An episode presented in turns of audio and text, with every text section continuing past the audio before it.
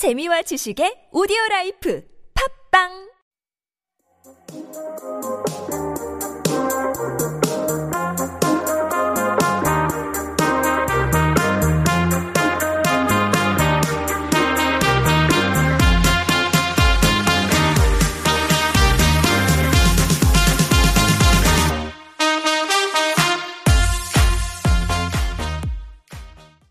Hello, listeners. Welcome to TBS EFM Super Radio, and you are tuning in to Mon Romance with your host, Leonard Lim. In Mon Romance, we will present interesting facts, tips, and talk about personal stories about relationships and dating. The perfect couple. I think of them as the relationship secret. So that's what we're going to talk about today. Ooh. And today, we have a special guest, my little brother. Not blood little brother, but... like nearly, just about. That's right. My brother from another mother. That's right. My 동생. That's right. Sean, how are you? How's it going? I'm good. I'm good. Would you like to introduce yourself, bro? Hey guys, I'm Sean, and I'm a commercial model, and I do music video shoots as well. And I haven't been in Korea for a while, but it's been good. So thanks for having me. Oh, of course, man. Sean's one of my closest friends from LA. And he's out here in Korea, safe with me. We're staying safe, practicing social distancing. That's right. But thank you for coming out to have a conversation with me today. My pleasure. So, do you believe in the perfect couple? Oh, I don't think this is like a yes or no question, but I would have to say no. No. Positively no. Right? Positively no. Okay. All right. I will challenge that. Okay. So, I think... there's no such thing as the perfect couple, but I think you can work towards being the perfect couple. I tell you what, little brother, I'm going to teach you today. Okay. All right? Okay. So I've kind of put together a list of things that can push you towards being the ideal couple. And I'm taking a couple of tips out of relationships I've seen all around me, all around the world. Okay, so let's start from the top. Work on the relationship. This is obvious. This is so obvious. It is important to address problems and misunderstandings immediately. So a lot of people believe good relationships just happen naturally, and those people are naive. The truth is, a good relationship must be worked on and tended to on a regular basis. Neglect that relationship, and often enough, it'll go downhill. I believe so. I mean, but what do you think of, what is neglecting relationships? Like, what do you think that means? So neglecting a relationship is taking your relationship for granted, you know? Oh, I see. So that's not treating your partner as they deserve, not showing them the due attention, not, you know, making them a priority, caring about their ups and downs.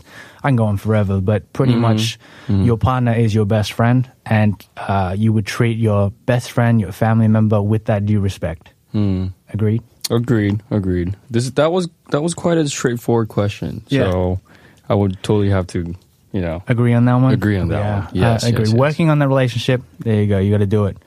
Spending time together. So when you make a point of being together, you will form a bond that will get you through life's rough spots. Time spent together should be doing a shared activity, not just watching television. I mean, you can watch television, but make something out of it. Like, have a conversation about it. Make an experience out of it, you know? Yeah. But what kind of activities do you do to form a bond? I can think of a couple. I am a person who enjoys outdoor activities a lot. So... small little things, even like just walking around at night. We don't have to go somewhere special. It could be just in front of supermarket. It could be on a playground, you know. But then I think what matters is like if you're having an actual conversation, you know, meaningful conversation, then the place don't really matter. And indoor activities, TV, yeah. I like educational programs a lot, so because I like learning, and after we watch something I always like to talk about it. So if my partner enjoys that, I tend to talk more and get deeply into it. Spending time together, very important. Right Make the most of your differences. Opposites attract. You've heard that before, right? So I believe that. I believe that too. I firmly believe this. Opposites attract. Because when you have that many differences, it's just interesting. Mm-hmm. You know what I mean? Like, you got so many different things to talk about. If you all like the same things, that's cool and all, but you get bored of it. Mm. I believe that. I believe that you'll run out of things to discover, to talk about. Mm. But if you're opposites, like you'll do different things and you'll learn about different things. You'll learn about the other person and what they love. And yeah, I know you rediscover your relationship every single time you talk. Right. Yeah. But people say it's so risky because once you, once you figure out what kind of person you're talking to, then you tend to realize more of the opposite side of each other. Yeah. And then what? You know, like the people who have similar perspectives, they tend to enjoy similar things. Yeah. But if it's opposite, then sometimes like one side has to sacrifice more than the other. And then once those type of things extend, I don't know how people figure it out. Yeah, you're right. I don't know. It's always being super fake. Yeah. But there's always going to be sacrifices in a relationship, especially more when you're opposites. Mm-hmm. It comes down to communication, right? Mm-hmm. Communication is the key. Always a key. Right. Always a key. Don't expect your partner to change, but at the same time, give them more of what they want. Mm. So don't try to change your partner, you know? I feel like just appreciate them for the person that they are. If you met them and you are attracted to them and you feel like there is potential for a relationship, just don't try to change the person that they are, because I think in the long run, that's not going to be favorable. No, it's not. No, I feel like you're going to get some backlash. You're going to have very unhappy moments. Just appreciate them for who they are and bring the best attributes of that person out in them. Mm. You know? Yeah. But it's hard at the same time, because although you understand that, don't expect your partner to change, at the same time, like if you like that person so much, you tend to feel like, oh, I could change myself a little for that, for them, for him or for her, and it kind of becomes toxic at some point. So I see a lot of my friends going through those toxic relationships, and it's upsetting to see it. And even if, no matter how hard you tell them, they probably won't listen. And I think for everyone, there is like, I wouldn't say perfect time, but there are a period of time where same words would mean different, would come to you differently. Yeah. I get you there. Honesty is essential. Mistrust is one of the key deal breakers in relationships, and once trust is lost or broken, it can take a very long time to reestablish it in the relationship. This goes without saying. Just show the true, transparent version of yourself to your partner. Yeah. That'll just avoid like conflicts in the future. Right. And once you start lying about one thing, you need to lie about other things to cover up that one thing, and it becomes a big chunk of lie, you know? It might start from like a small little lie, and then it would add up. And then next, like, you won't even realize what you're talking about. Yeah, that's right. Yeah. Respect your partner and don't take him or her for granted. And this is very, very common. Treating your partner with respect is likely to get you the same actions in return. Like my mom always told me this, like, treat people the way you want to be treated. Right. And that goes for your relationship too. Mm-hmm. Yeah. Just say things that you want to hear back, act the way you want to receive. I don't know if that made any sense, but you kind of get what I'm saying. It does make sense. It does makes total sense. Regularly reminding them how much they mean to you will enrich your relationship in so many different ways. Mm-hmm.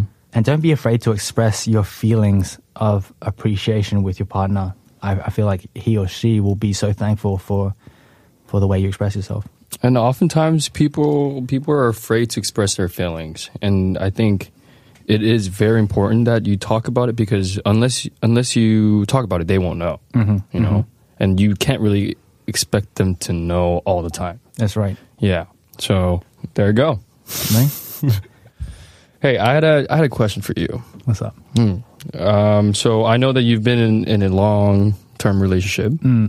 So this might not apply to you, but were you a type of person to to feel a little bit intimidated to be in a relationship, or you're like, oh, okay, I'm just gonna jump in, you know, just like that? And when I say just like that, like, I'm not saying it lightly. Yeah. So right. So my relationship is long term, and it has its ups and downs. So in no way do I believe we are the perfect couple, but I do believe that we have done the right things in being transparent in our conversations, in our communication, in our expectations, mainly because a big chunk of that was long distance. Right. You know?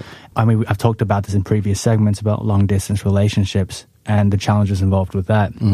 But there is no such thing as a successful conventional relationship in this day and age.